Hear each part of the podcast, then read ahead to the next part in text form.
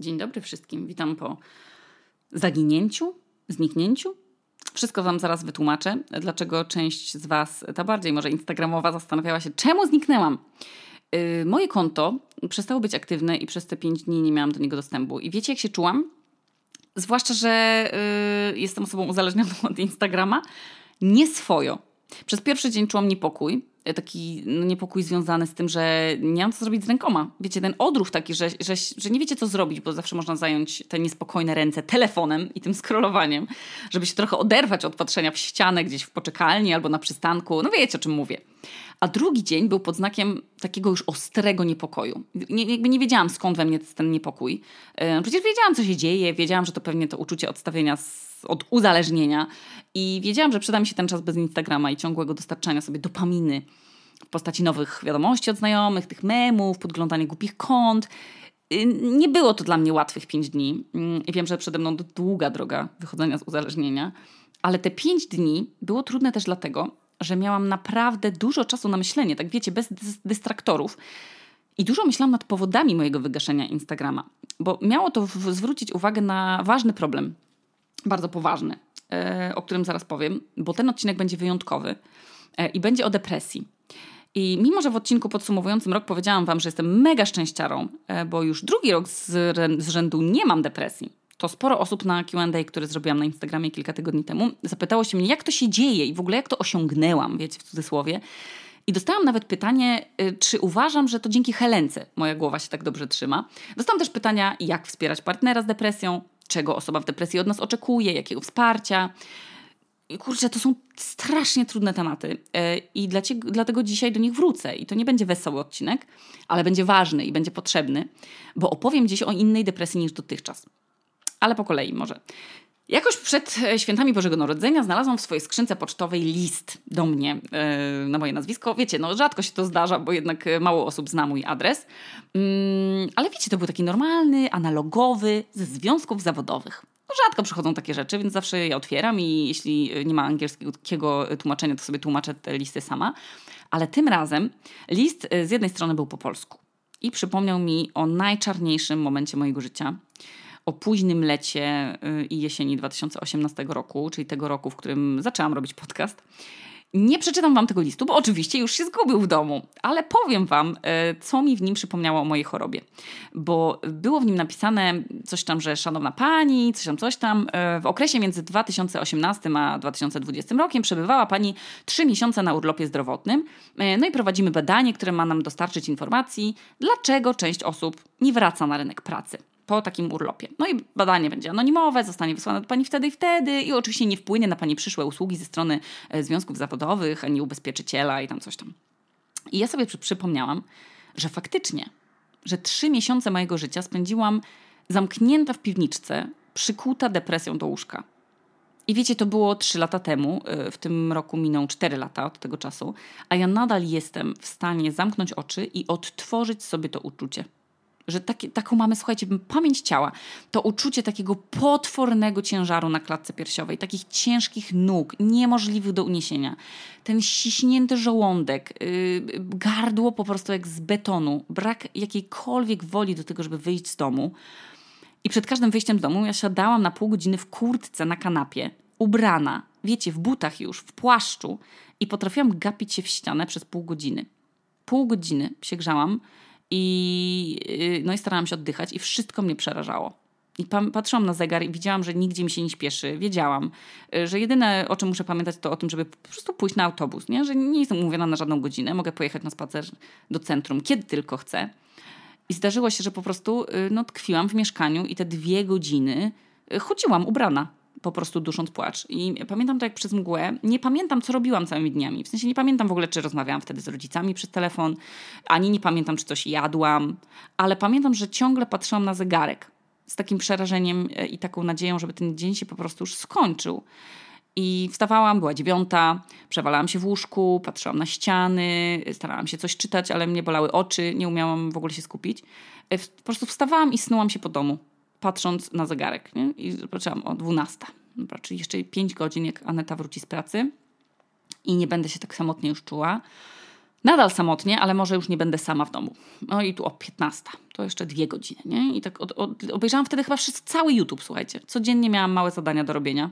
Codziennie nie umiałam ich zrobić. Wiecie, takie rzeczy, żeby przez cały dzień na przykład wstawić zmywarkę. Przez cały dzień. Albo pranie.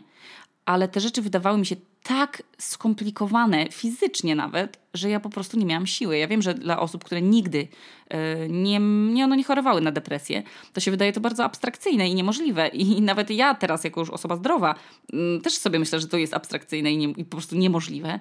Yy, ale moje ciało w depresji w ogóle nie było połączone z głową. Tak jakbyście chcieli podnieść rękę, a ona się w ogóle by nie podnosiła.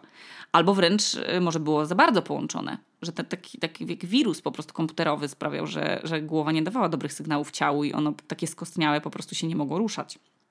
I kiedy przychodziła Aneta, to zaczynałam odliczać do momentu, kiedy znowu będzie wieczór i kiedy można będzie iść spać. I cały mój dzień to było wpatrywanie się w zegar na piekarniku. Przysięgam, tak było przez trzy miesiące. I już w pierwszym miesiącu mojego chorowania, e, dzięki Anecie i temu, że ona pół roku wcześniej trafiła do TEDa e, na terapię, no to poszłam na terapię. I ja nie byłam wtedy w dobrej sytuacji finansowej i musiałam po prostu na te. te znaczy, na Islandii jest jeszcze tak, że związki zawodowe oddają bardzo dużą część, yy, chyba 12 sesji y, psychoterapii albo takiego counselingu, wiecie, counseling y, u, u jakiegoś psychologa. Mm, ale jak mi się zużyły już te, te takie dopłaty, no to zaczęło mi brakować pieniędzy na, na te wizyty i musiałam pożyczyć. Bywały te takie tygodnie, że byłam u terapeuty na przykład trzy razy. Miałam szczęście i naprawdę dużo szczęścia, E, że mogłam pożyczyć te pieniądze i że mogłam chodzić na tę terapię. I mm, wiem, że nie wszyscy mają ten komfort, że już od pierwszej wizyty, wizyty czują ulgę, że trafili na kogoś dobrego dla nas. No a jeszcze inni nie mogą sobie pozwolić na terapię, a jeszcze inni mają zbyt daleko do specjalistów. Nie wiem, co by ze mną było, gdybym nie trafiła do psychiatry później i w tym jeszcze dodatkowo do psychiatry Polaka, bo ja nie miałam siły mówić po angielsku, tym bardziej o tak złożonych sprawach, jak to, co podpowiada mi mój mózg jak straszne rzeczy potrafił wymyślać. I chorowanie stało się centrum w ogóle mojego świata. I wiecie, ja sobie wtedy nie wyobrażałam w ogóle coś poza w ogóle moimi wyobrażeniami, jakkolwiek, żeby uwierzyć, że ja jeszcze kiedykolwiek wrócę do pracy i do życia w ogóle, że to się kiedykolwiek skończy, że ja mogę wyzdrowieć.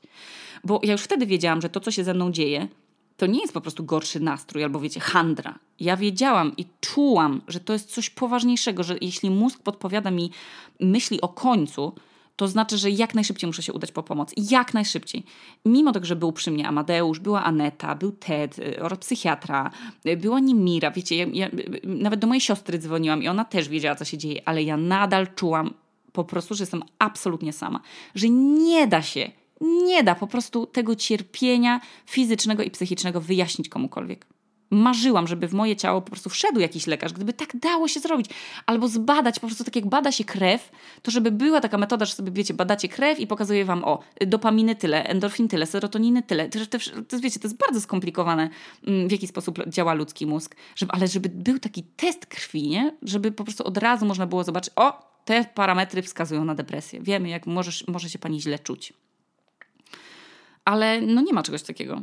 I kiedy psychiatra stwierdził mnie depresję, e, wypisał mi, wpisał mi ją do karty pacjenta, takiej internetowej, islandzkiej, to poczułam ulgę. Jednoczesną z lękiem, bo wiedziałam, że to już jest o jeden krok bliżej, nie wiem, y, oczywiście leczenia i pomocy. Lęk taki, że, że, że to jest coś nowego dla mnie i że, że w końcu dostałam jakąś, wiecie, taką pieczątkę, nie? Że, że, że to jest nazwane ale że też ktoś, że widzi, że to nie jest po prostu spadek nastroju i tam gorszy czas, że to nie jest coś, co pomaga, na, na co pomaga tylko, wiecie, ruch i wyjście do ludzi, oglądanie komedii. Wiecie, że to, to, to, to są takie szkodliwe komunikaty, które się kieruje do osób w depresji, że przecież no, nie masz na co narzekać. Masz partnera, nie wiem, dziecko, pracę, dach nad głową. Kiedyś ludzie nie mieli depresji. No i to idealny przykład tego, jak jeszcze y, można dobić chorą osobę, jak sprawić, że się poczuje problemem, jakimś nieudacznikiem, wiecie, ciężarem. Kiedy udowodnione jest, że depresja to jest choroba, którą należy, która w ogóle należy do najczęstszych zaburzeń psychicznych. Jest jednym w ogóle z kluczowych społecznych problemów obecnie. W ogóle są szacunki, że w tym momencie na depresję w, w Polsce cierpi około półtora miliona osób. Czuje się fatalnie. W ciągu swojego życia y, są takie badania, że aż od 5 do 14% populacji, to jest mega dużo, może na depresję zachorować. To jest olbrzymia liczba. W ogóle osób y, wydartych z życia. Bo właśnie to mi zrobiła depresja. Ona mnie wydarła z tego, co ja miałam. A miałam fajną, choć mm, fizycznie ciężką pracę. Ale bardzo fajnych ludzi w niej. Miałam udany związek, za sobą piękne, słoneczne lato, wspaniałe lato, znajomych, super zabawę, na paradzie równości, yy, piękne wycieczki. No, miałam przecież w ogóle tyle planów. Mieliśmy pojechać znowu do Indii, planowałam kupić samochód, jeździć więcej po Islandii. A nadejście choroby totalnie wykluczyło mnie ze wszystkiego, co robiłam i co miałam w planach. I po zwolnieniu lekarskim, na którym byłam do momentu, gdy y, leki nie zaczęły działać, no to szef w mojej restauracji musiał mnie zwolnić, no bo wiecie, no musieli znaleźć kogoś na moje miejsce i też nie chcieli go ponownie zwalniać. No może był szybszy ode mnie, a może po prostu chcieli być fair. Wiecie, no to, to tak po prostu było. A i nie wiem tego do dziś, ale zawsze jak się gdzieś mijamy i się przytulamy i witamy i zamieniamy ze sobą parę słów, ale to też mi zabrała depresja i o tym właśnie przypomniały mi związki zawodowe, o tym, że musiałam iść na zwolnienie i zrezygnować z pracy. To gęsi. Yy, musiałam, yy, tak, musiałam zrezygnować z pracy. Przez wydatki związane z depresją musiałam yy, zapożyczać się u przyjaciół, bo nie starczyło mi na terapię i leki. I ta choroba, którą niektórzy marginalizują i nazywają ją, wiecie, po prostu wymysłami, E, śmiejąc się z niej i doradzając pójście pobiegać w ramach natychmiastowego wyzdrowienia. Ja jakby nie będę podważać tego, że na pewno ruch, e, jest to też udowodnione, że ruch wspiera wychodzenie z depresji albo w ogóle z różnych e, zaburzeń ale nie jest, wiecie, złotą po prostu radą, która daje ci natychmiastowe wyzdrowienie, to ma ogromny wpływ na pracę, na aktywność zawodową, przez to też na finanse, na przyjaźnie, na edukację. E, I to nic dziwnego, że odezwały się do mnie te związki zawodowe z chęcią zbadania, zbadania tego mojego zwolnienia, no bo w Polsce e, ze wszystkich chorób to właśnie depresja jest przyczyną największej liczby dni nieobecności w pracy, a w Europie to jest nawet 50% e, takich długoterminowych zwolnień lekarskich właśnie spowodowane jest depresją albo zaburzeniami lękowymi. I kiedy zastanawiałam się nad tym listem ze związków, to mnie naszło takie pytanie, że jak w ogóle mogłoby wyglądać moje życie, gdybym zachorowała na depresję lekooporną? Bo poza depresją, która dotknęła mnie w życiu kilka razy, e, depresją, którą da się leczyć właśnie lekami i, i, i, terapią, e, istnieje też depresja, o której się mało mówi, a która dotyka aż co trzecią chorą na depresję osobę i to jest depresja lekooporna. Mm, I to o niej chcę opowiedzieć dzisiaj w odcinku, bo sama niewiele o niej dowiedziałam, e, się dowiedziałam, niewiele o niej czytałam, a myślę, że to będzie bardzo ważne do usłyszenia dla osób, które, których to właśnie dotyczy. I, I depresja oporną na leczenie, czyli z angielskiego treatment resistant depression, można zdefiniować, i tutaj przeczytam, jako zaburzenia depresyjne u osób dorosłych, u których nie wystąpiła odpowiedź na co najmniej dwa różne leki przeciwdepresyjne stosowane w odpowiedniej dawce przed odpowiedni czas. W trwającym epizodzie depresji o stopniu nasilenia od umiarkowanego do ciężkiego. Słuchajcie, poziom samotności, jakiego dostarcza w ogóle ta choroba, y, już jest niesłychanie bolesny i taki obezwładniający. Więc ja nie wyobrażam sobie w ogóle, co muszą czuć ci, którzy poza depresją muszą zmagać się też z, z takim niepowodzeniem w jej leczeniu i ich bliscy. I może to was dotyka, dotyka ta choroba, a może kogoś bliskiego. I mam nadzieję, że wszystko to, co mówię i, i potem y, powiem, sprawi, że się poczujecie mniej osamotnieni w tej drodze, bo naprawdę. Dużo się teraz mówi o depresji i bardzo się cieszę, że ten, że, że jakby jest to problem, o którym dużo się zaczyna dyskutować i wydaje, mam na taką nadzieję przynajmniej, że już na przykład pokolenia Heleny nie będą w ogóle czuły tabu związanego z, z tą chorobą. Nie jesteście sami. Tyle powiem. Jak Wam już kiedyś opowiadałam w odcinku Orkan Depresja, to pierwsze leki, które dostałam od lekarza, no nie zadziałały. Chodziłam jednocześnie do TEDa i to było w zasadzie no, jedyne miejsce, gdzie ja na początku potrafiłam się udać. I czułam się tam bezpiecznie, ale też to była olbrzymia misja. Jeśli ktoś z Was y, chorował psychiatrycznie, to wiecie, jaką sprawczość w ogóle można poczuć, kiedy wyjdzie się z sukcesem z domu po kilku dniach albo tygodniach niewychodzenia i nie robienia nic Pierwsze leki nie zadziałały i poczułam rezygnację i już po prostu liczyłam dni, cierpliwie czekałam, wiecie, czytałam w internecie o tych lekach, a czemu to jeszcze nie zaczęło działać, co mam zrobić, żeby przyspieszyć to działanie, ale no nie czułam nic po prostu, poza jeszcze większą bezsilnością. Także wyobrażam sobie to uczucie, jestem w stanie je przywołać. Znam to uczucie najlepiej na świecie. Bezsilność w ogóle to było wtedy moje drugie imię, a kiedy lekarz powiedział, że spróbujemy innego leczenia, no to codziennie budziłam się z małą nadzieją, że się poczuję lepiej. I kiedy pan psychiatra mi zmienił leki e, i dodał jeszcze jeden, nagle pewnego dnia obudziłam się i poczułam, że chcę zjeść śniadanie. I było to dla mnie tak zaskakujące, jakbyście teraz, nie wiem, obudzili się z myślą, że macie ochotę wsiąść do swojego prywatnego odrzutowca I on stoi zaparkowany tuż koło waszego domu. To było dla mnie tak ogromne zaskoczenie. I wtedy zaczęłam wierzyć w to, że faktycznie mogę zdrowieć, bo e, byli przy mnie ludzie, którzy też w to wierzyli, w kółko mi powtarzali, że, że tak, że już niedługo, że, że mam jeszcze wytrzymać, że mam na kogo liczyć, że są przy mnie i że za niedługo zacznę się czuć lepiej. Ale co by było, gdybym ja była w tej grupie chorujących, na których te dotychczasowe leki no, istniejące no, nie zadziałały? Jaki poziom mogłoby osiągnąć moja rezygnacja? Skoro jestem w stanie przypomnieć sobie to cierpienie i ten ciężar, nie wiem, na czym skończyłyby się moje myśli nawet mając bliskich koło siebie. W przypadku depresji lekoopornej ryzyko samobójstwa jest jeszcze większe niż przy normalnej depresji. I wiem, że część z Was na pewno zna kogoś, kto, kto chorował na depresję i wie, jak ciężko jest pomóc i być i wysłuchać kogoś. Ja wiem, jak ciężkie było to dla mnie, kiedy sama wspierałam znajomych z depresją. Wiem, jak trudno jest się przebić przez tę skorupę, ile czasu zajmuje to oczekiwanie na poprawę, jak trudna jest bezsilność, że my nie możemy im podać takiej tabletki, wiecie, po prostu ze sklepu, instant sprint, sprint coś tam, najlepiej smacznej, jeszcze musującej i rozpuszczalnej, mm, takiej, która od razu leczyłaby depresję. Jak tabletka na ból głowy, no, takich cudów nie ma.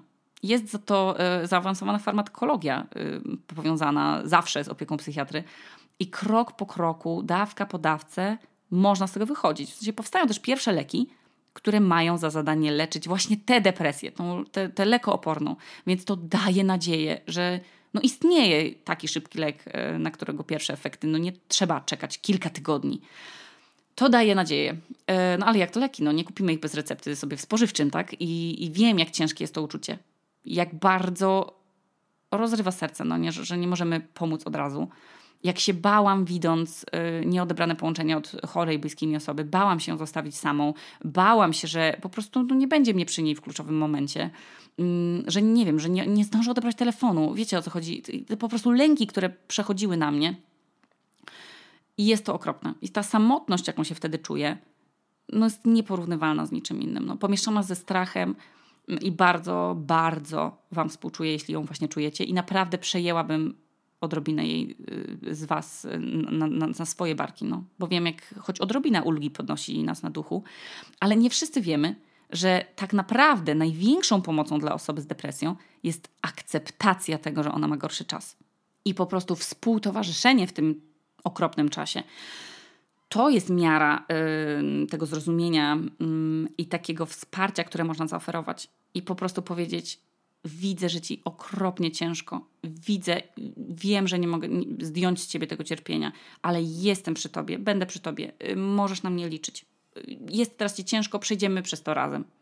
Wiecie, nie wyciąganie się do kina, ani na wspólne rolki, ale po prostu zwykłe słowa: Widzę, że ci ciężko. No, słyszę cię, widzę, nie jesteś sama czy sam wiem, że jeszcze będzie lepszy czas. Pamiętasz, jak było fajnie i tu dowolnie, no możecie sobie, wiecie, wspominać bardzo miłe momenty. Nie wiem, w lato. A pamiętasz, jak byliśmy na wakacjach? Chodź, obejrzymy zdjęcia. Mi pomagało, słuchajcie, przenoszenie się myślami do czasów, które były wesołe. I wzbudzało to we mnie nadzieję, że naprawdę jeszcze kiedyś mogę poczuć to samo. I takie myślenie o tym, że to jest tylko chemia w mózgu, że to jest tylko chemia w mózgu, że to, to mój organizm mnie po prostu oszukuje. To było dla mnie bardzo wspierające y, myślenie, że to po prostu, że, że musi się dać z tego wyjść. I najważniejsze, co, musi, co, co możemy zrobić, to być. Jeśli nie ciałem, to rozmową, wiadomością na Messengerze. Y, rano zapytać, jak się czujesz? Y, wspólnym oglądaniem serialu, jeśli się da. Można nawet teraz online przecież na, na odległość oglądać razem seriale. Można być wsparciem kuchenno-praniowym, wspólnie pomóc zrobić pranie. Można opowiadać o tym, co się dzieje w serialu, którego nie ma się siły oglądać, albo po prostu można opowiadać, co u nas słychać. Przekazać plotki ze świata gwiazd, pokazywać, że traktujemy tego chorego przyjaciela mm, czy, czy członka rodziny po prostu normalnie i nic nie dobijało mnie bardziej niż myśl, że ja jestem po prostu dla wszystkich problemem. Że wiecie, że już nie umiem śmieszkować, a ja też bardzo dużo jakby swojego obrazu samej siebie opierałam mm, i tak pozycjonowałam siebie, że na pewno ludzie mnie lubią tylko dlatego, że ja jestem śmieszna i że fajnie jest ze mną wesoło spędzać czas. I wydawało mi się, że na pewno jak już nie jestem śmieszna i że mm, już nie mam się uśmieszkować i opowiadać żartów i wysłać memów, to że oni już na pewno mnie nie lubią. E, no to było oczywiście bzdurą i to był tylko po prostu ten wirus w głowie, który mi tak podpowiadał. Mm, a, a tak nie było. I oni podnosili mnie na duchu po prostu obecnością. I takie prośby o to, żeby wyprowadzić psa koleżance, albo żeby pomóc jej dobrać poszewki na poduszki do salonu, e, to sprawiało, że, że mogłam odhaczyć danego dnia chociaż jedną zrealizowaną rzecz, bo akurat nie odmawiałam nikomu pomocy, nawet takiej właśnie błahej, jak pojechanie z kimś do Ikei, nie? Bardzo mi to pomagało. Najbardziej możemy pomóc chorej osobie, przekonując ją do tego, że warto o siebie walczyć. Możemy pomóc znaleźć psychologa albo terapeutę, możemy podrzucić tam albo pojechać z nią czy, czy nim tam autobusem. Najgorsze, w sensie najtrudniejsze wyzwanie dla nas to jest właśnie cierpliwość. Zaakceptowanie tego, że nie na wszystko mamy wpływ i że nie możemy podać przyjacielowi tej magicznej tabletki. Możemy się zgrywać, robić, wiecie, pajaca, no ale nie będziemy w stanie wyleczyć tym chorego, no. I to jest moim zdaniem najtrudniejsze. Ale akceptacja w takim momencie jest najważniejsza. I akceptacja tego, że nie możemy nic zrobić. Że to już nie jest, wiecie, gorszy nastrój, który wyleczymy piżamowym nocowaniem albo żartami, e, tylko po prostu stan choroby, a czas oczekiwania na wyzdrowienie jest wyzwaniem. Jest. I, ale akceptacja tego, że, że to jest proces, że zdrowienie jest procesem w każdej chorobie. Czy to jest grypa, czy to jest, yy, wiecie, yy, przeziębienie jakieś. To jest proces. I trzeba niestety uzbroić się w, cierpliwość. I wiecie, coś, co jeszcze powinnam powiedzieć i czuję, że to jest bardzo ważne. To nie jest tak, że tylko yy, taki stan jak mój jest depresją. To wcale nie musi być tak, że depresja tylko wtedy, jak nie macie siły się podnieść z łóżka albo chodzić do pracy. Jest przecież wiele, wiele wersji, wiele twarzy depresji. Jest wiele mm, uczuć, które można w sobie mieć. E, na przykład, kiedy rozmawiałam o depresji z przyjaciółką, to ona powiedziała, że u niej objawami wcale nie jest brak siły do pracy ani brak kontaktów z ludźmi, tylko chroniczna, niemijająca nijakość. W psychiatrii to w ogóle ma swoją nazwę i, i się nazywa anhedonią, czyli po prostu taka absolutna nieumiejętność, taka niemożność odczuwania żadnej przyjemności, ani cielesnej, ani intelektualnej, ani takiej wewnętrznej, wiecie, emocjonalnej. No nie czuje się nic. Można jechać na wakacje i spełnić jakieś swoje marzenie olbrzymie, a nie umieć się z tego cieszyć. A to po prostu znowu chemia w mózgu. No, chemia, która uniemożliwia wydzielanie się jakiegoś odpowiedniego neuroprzekaźnika, jakiegoś hormonu. Nijakość. Nic nas nie cieszy. I, I to też wydziera nas z życia. Wydziera nas z planów, z przyjaźni. E, kiedy rok temu z okazji ogólnopolskiego dnia walki z depresją wstawiałam na Instagram takie szczere zdjęcie e, ukazujące mnie podczas wakacji, pozującej z uśmiechem, a płaczącej w duszy, mm, z dopiskiem tu miałam depresję. E, zaczęliście masowo oznaczać mnie w swoich zdjęciach. Chyba z pół tysiąca osób włączyło się do tej spontanicznej akcji, mm, wstawiając te swoje pamiątkowe zdjęcia z obrony magisterki, z wakacji, z randek, z sesji rodzinnych, z pikników, e, z dopiskiem tu miałam, czy tam miałam depresję.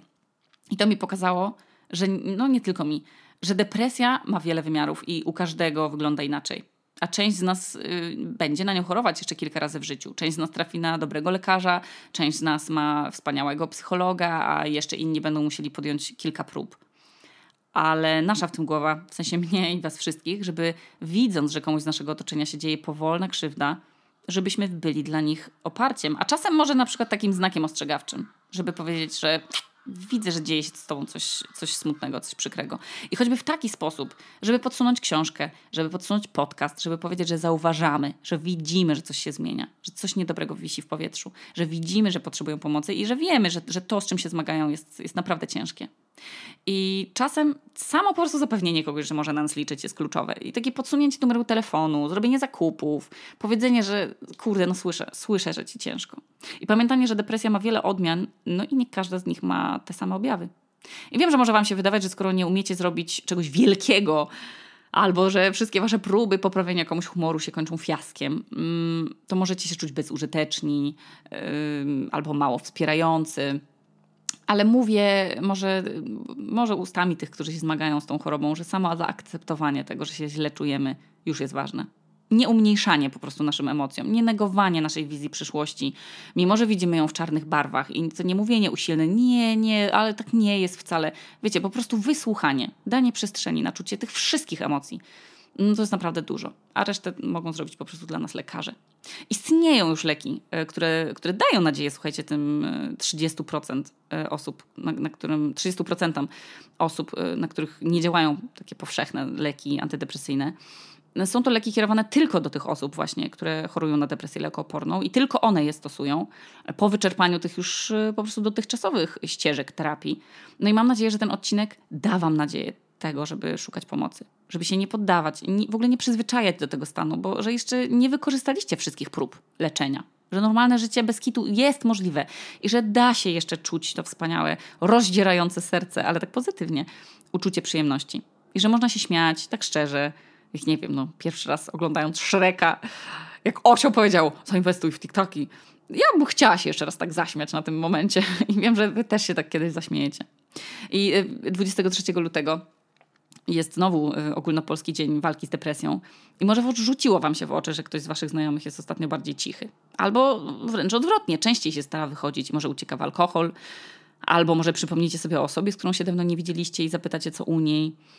Mm, no, depresja to jest choroba, którą można leczyć y, i warto o tym mówić każdemu, kto potrzebuje o tym usłyszeć. Y, ale warto też pamiętać o swoich możliwościach żeby nie oferować ludziom większej pomocy niż faktycznie jesteśmy w stanie im zaoferować, hmm? żeby nikogo nie zawieść.